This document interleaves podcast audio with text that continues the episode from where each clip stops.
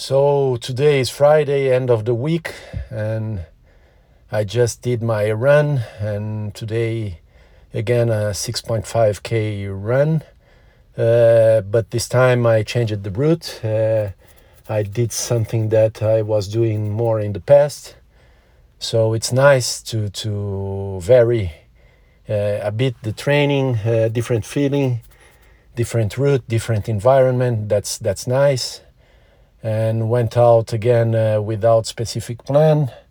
So warming up at the beginning, which is absolutely needed, and then yes, uh, pushing more and more.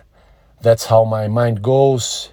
If I don't, it always goes like this. If I don't have a, a pre-plan, very specific, absolutely to go on a and on a slow, predetermined, uh, easy pace, uh, if I don't do that, then then I simply start to push more and more. This is like the normal trigger in my my head, how I do the things. So I pushed uh, overall uh, uh quite a bit uh, the run, although I didn't had didn't have that super sprint at the end. So not the maximum push, but overall yes.